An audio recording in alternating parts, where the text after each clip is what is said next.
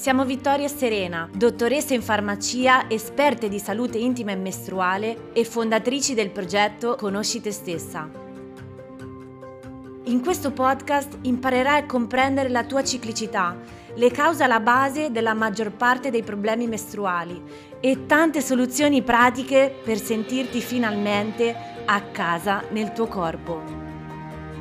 Conosci te stessa, il podcast per donne rivoluzionarie.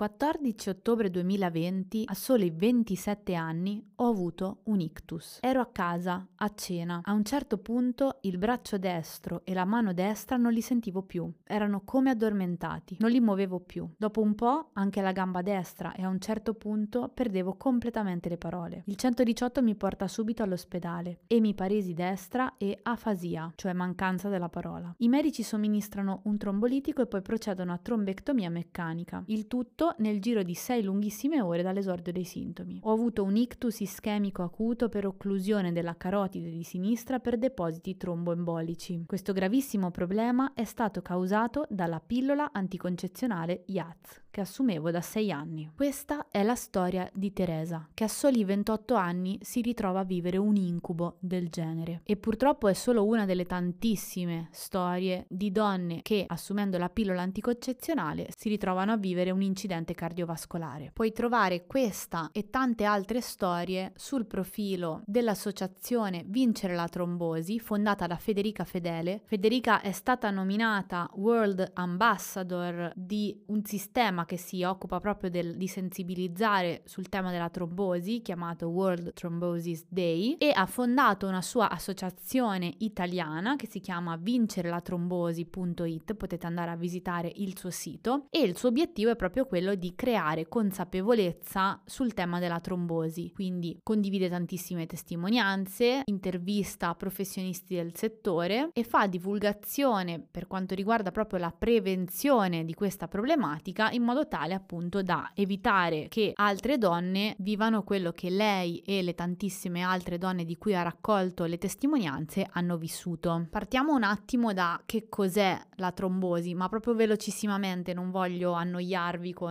trattati medici, insomma, però giusto un attimino per contestualizzare, la trombosi venosa è una patologia che consiste nella formazione di un trombo. Che cos'è un trombo? È un coagulo di sangue che può andare a formarsi a livello di una vena oppure di un'arteria, quindi parliamo di trombosi venosa o arteriosa. In particolare questo coagulo può anche staccarsi e a questo punto diventa un embolo e può raggiungere i polmoni, andandosi proprio ad incastrare nelle arterie polmonari e causando la cosiddetta embolia polmonare, che in alcuni casi, soprattutto se non diagnosticata e trattata in tempo, può essere fatale. I coaguli di sangue possono formarsi anche nei vasi sanguigni del cuore, causando attacchi cardiaci oppure del cervello, causando ictus, come è successo alla ragazza di cui ho letto la testimonianza all'inizio di questo episodio. Ma fermiamoci qui con le lezioncine, perché non è questo, diciamo, l'obiettivo di questo episodio del podcast. Federica in particolare mi ha chiesto proprio di parlare della correlazione che c'è tra l'assunzione di un contraccettivo ormonale e il rischio di trombosi. Ecco, diciamo che mi sono chiesta più e più volte come andare a trattare questa tematica nel senso che ovviamente sappiamo per certo che c'è un aumentato rischio di trombosi assumendo un contraccettivo ormonale e sappiamo per certo che è dipendente in parte dalla dose di estrogeni, in parte anche dall'associazione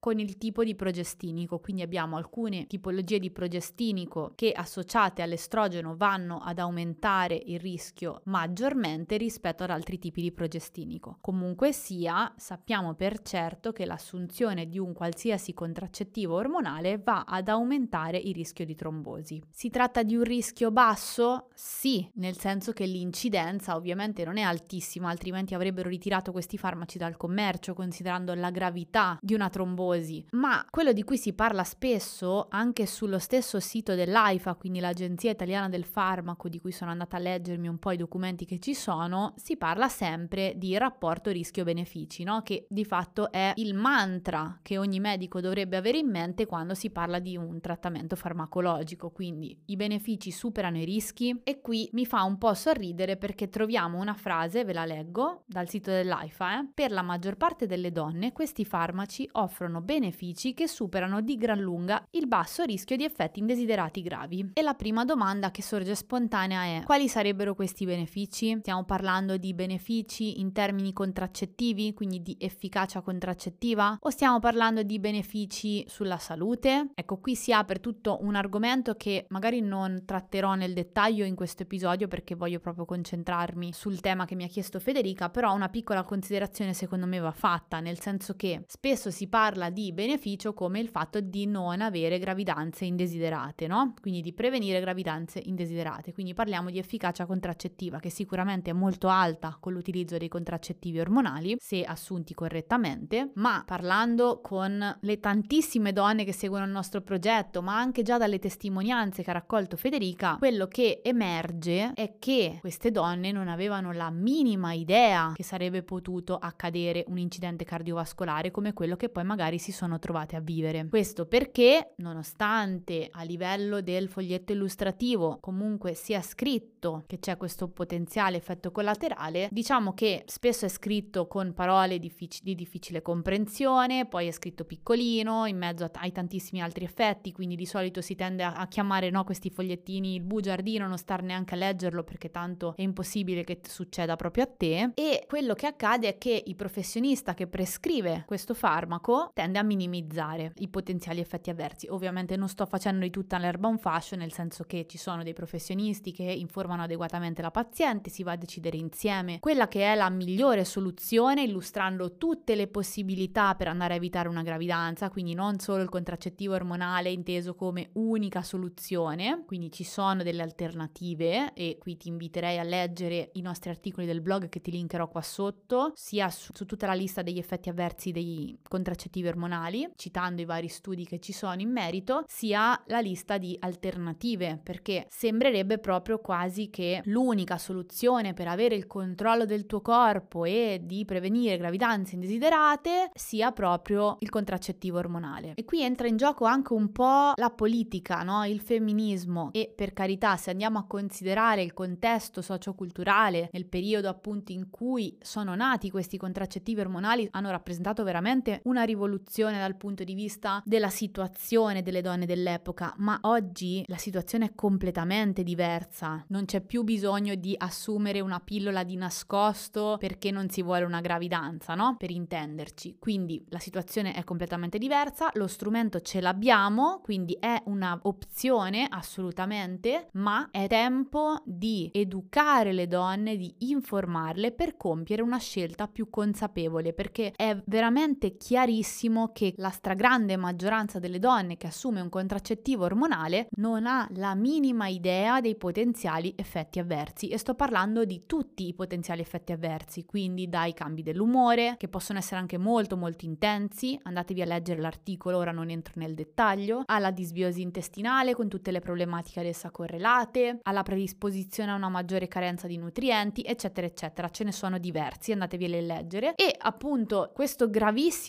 problema di andare ad incorrere in una trombosi. Voglio leggere un'altra testimonianza che è veramente molto toccante, quindi parliamo di una ragazza che purtroppo non c'è più. Quindi se non te la senti di ascoltare, manda avanti di qualche secondo e continua ad ascoltare poi la parte successiva. Purtroppo mia sorella non può raccontare la sua storia perché lei non ce l'ha fatta. Aveva 17 anni Miriam quando a causa di cisti ovariche inizia una cura con IATS. Il 29 marzo 2016, dopo 20 giorni dall'assunzione del farmaco, 20 giorni dall'assunzione del farmaco, viene assalita da un forte dolore addominale e da una evidente difficoltà respiratoria che ci spinge ad accompagnarla al pronto soccorso. Purtroppo Miriam non si è più risvegliata e solo l'autopsia ci ha svelato la causa della sua tragica morte embolia polmonare, che purtroppo non è stata riconosciuta in tempo dai medici e per questo non è stata curata. Ora, io so già benissimo che potrebbero arrivare commenti che dicono che stiamo demonizzando la pillola, che stiamo spaventando le persone, che questi sono casi rari, che questo tipo di comunicazione non va bene, ma io non sono assolutamente d'accordo. Per me quello che non va bene è omettere questo tipo di fatti, è nasconderli, è fare finta di niente solo perché il rischio è basso e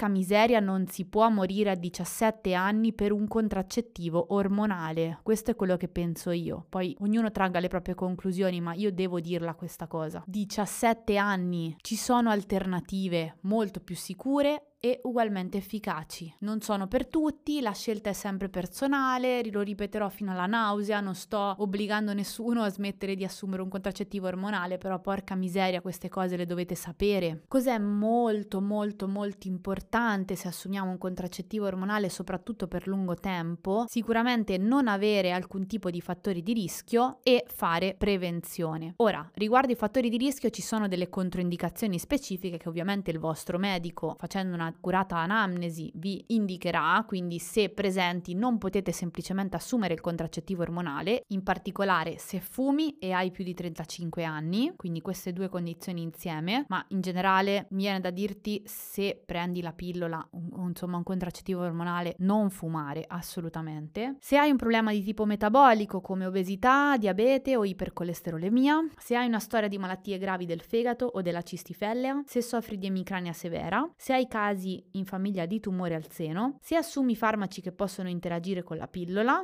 e c'è una lista di farmaci, se in famiglia hai avuto casi di incidenti cardiovascolari e fenomeni tromboembolici e se hai una predisposizione genetica che può aumentare il rischio di questi fenomeni tromboembolici. In particolare su questo ultimo punto non sempre si fanno i giusti accertamenti, quindi è anche difficile sapere se si ha o meno questo tipo di predisposizione, come ad esempio i polimorfismi del gene MTHFR, di cui abbiamo parlato in un intero webinar, o il fattore 5 di Leiden, eccetera, eccetera. Quindi sono situazioni che andrebbero indagate e chiaramente molto spesso questo non viene fatto. Ma mettiamo il caso che tu non abbia alcun tipo di fattore di rischio, quindi nessuno di questi, puoi stare assolutamente tranquilla al 100%? Ti leggo un'altra testimonianza. Ma sì, dai, non capiterà mai a me. E invece, 26 anni, kinesiologa, da sempre sportiva, non fumo, Conduco una vita dinamica e non ho patologie fisiche. Ho iniziato a prendere la pillola anticoncezionale e ho fatto un viaggio in aereo. Embolia polmonare bilaterale multipla con infarto polmonare. Ecco, ripeto, non è per terrorizzarvi, ma è per sensibilizzare sul problema e in questo ringrazio tantissimo Federica perché davvero sul suo profilo trovate tantissime storie, ahimè, simili a questa. C'è in particolare un hashtag che le racchiude, che è hashtag storie tromboni Tifosi Italia. Andatevele a leggere e documentatevi perché comunque dobbiamo fare tesoro di queste esperienze. Voglio darvi qualche altro dato. La Bayer spende 142 milioni di dollari per risarcire chi ha assunto l'anticoncezionale Yasmin. In particolare 11.900 cause sono state intentate contro la pillola e 50 morti solamente in USA.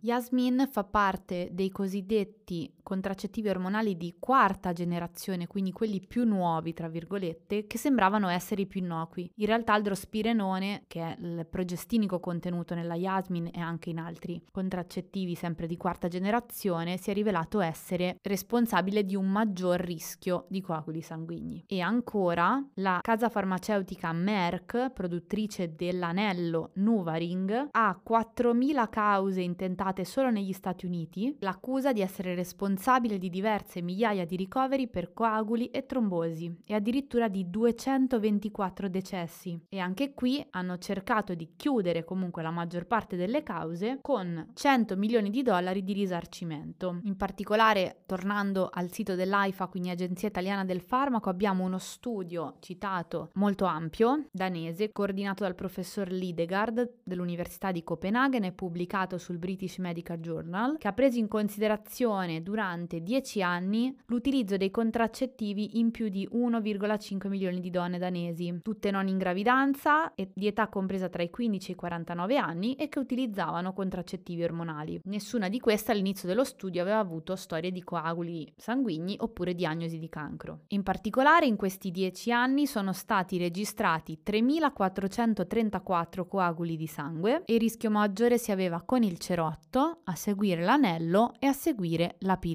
Quindi insomma un rischio relativo basso che però va assolutamente tenuto in considerazione. E soprattutto, ripeto ancora una volta, sarò noiosa ma non importa, le donne devono essere informate che c'è questo rischio e che è un rischio concreto che potrebbe capitare. Andando avanti vi do ancora qualche altro numero, poi la smetto, prometto, sempre dal sito dell'AIFA. Si va a fare questo tipo di confronto che trovo interessante, e cioè su 10.000 donne sane che non utilizzano un contraccettivo ormonale combinato, 2 avranno un coagulo di sangue nell'arco di un anno, quindi 2 su 10.000 senza l'utilizzo dei contraccettivi ormonali. Se invece queste donne assumono un contraccettivo ormonale combinato contenente etinilestradiolo più, quindi come componente estrogenica l'etinilestradiolo e come componente progestinica levonorgestrel, norgestimato o noretisterone. Vi dico i nomi commerciali così ci capiamo meglio. Ad esempio la pillola Loet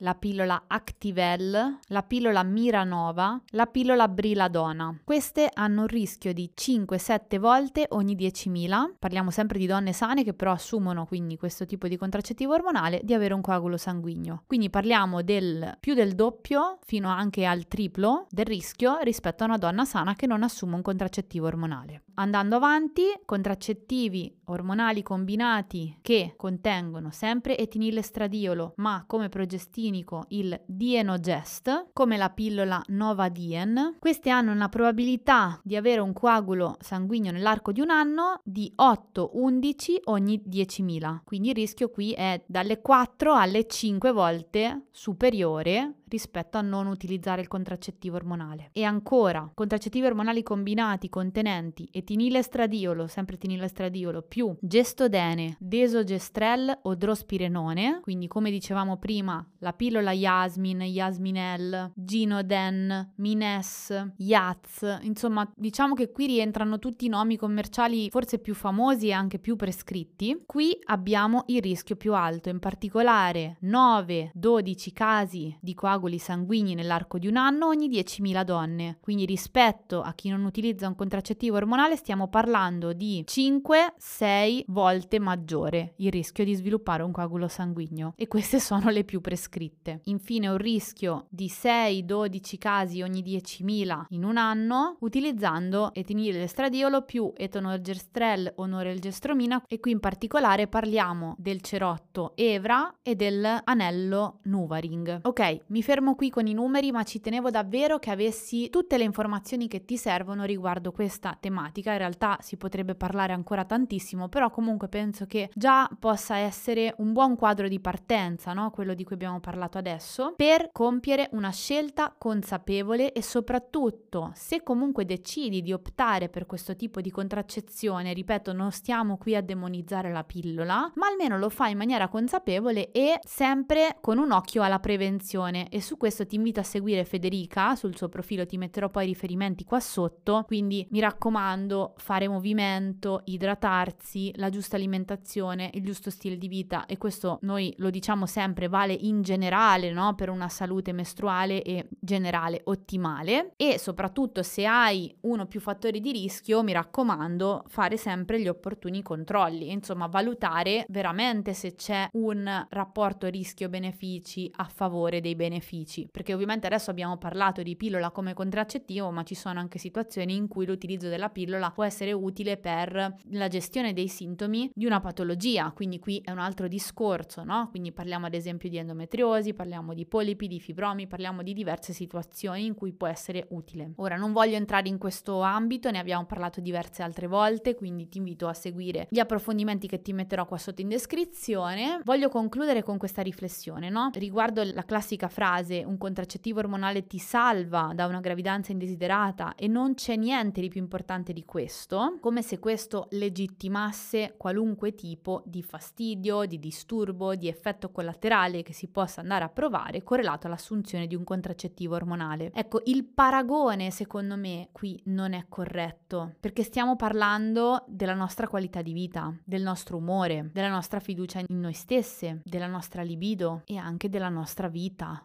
riferendoci alla storia che ho raccontato prima, di chi purtroppo non ce l'ha fatta. E questi sono tutti aspetti profondamente influenzati dai contraccettivi ormonali, quindi vanno tenuti in considerazione. Quindi vorrei rivolgermi anche alle attiviste, alle femministe, che l'approccio davvero femminista riguardo il tema contraccezione non è quello di spingere sulla contraccezione in sé, ma è quello di mettere sul tavolo tutte le opzioni nella maniera più onesta e trasparente possibile. Quindi parliamo di contraccettivi ormonali, parliamo dei benefici, parliamo dei rischi in maniera trasparente, parliamo delle alternative, parliamo di tracciamento del ciclo di metodo sintotermico e di altri metodi naturali e dell'efficacia oggettiva che hanno questi metodi. Non parliamone come fanno molti professionisti della salute, ah ma non funzionano e non ne hanno neanche mai letto, non hanno neanche mai studiato, non hanno idea di come funzionino. Io sono insegnante certificata e ti assicuro che hanno un'efficacia se utilizzati correttamente. Il sintotermico parliamo di un'efficacia del 99.6%, quindi assolutamente paragonabile a quella della pillola. Quindi non si tratta solamente di avere il controllo del proprio corpo attraverso un farmaco, ma anche quello di avere un corpo sano, di godersi il proprio corpo, di proteggerlo. Questo secondo me è il vero empowerment femminile. E con questo chiudo. Grazie per essere arrivata fino a qua. Se hai dubbi, domande,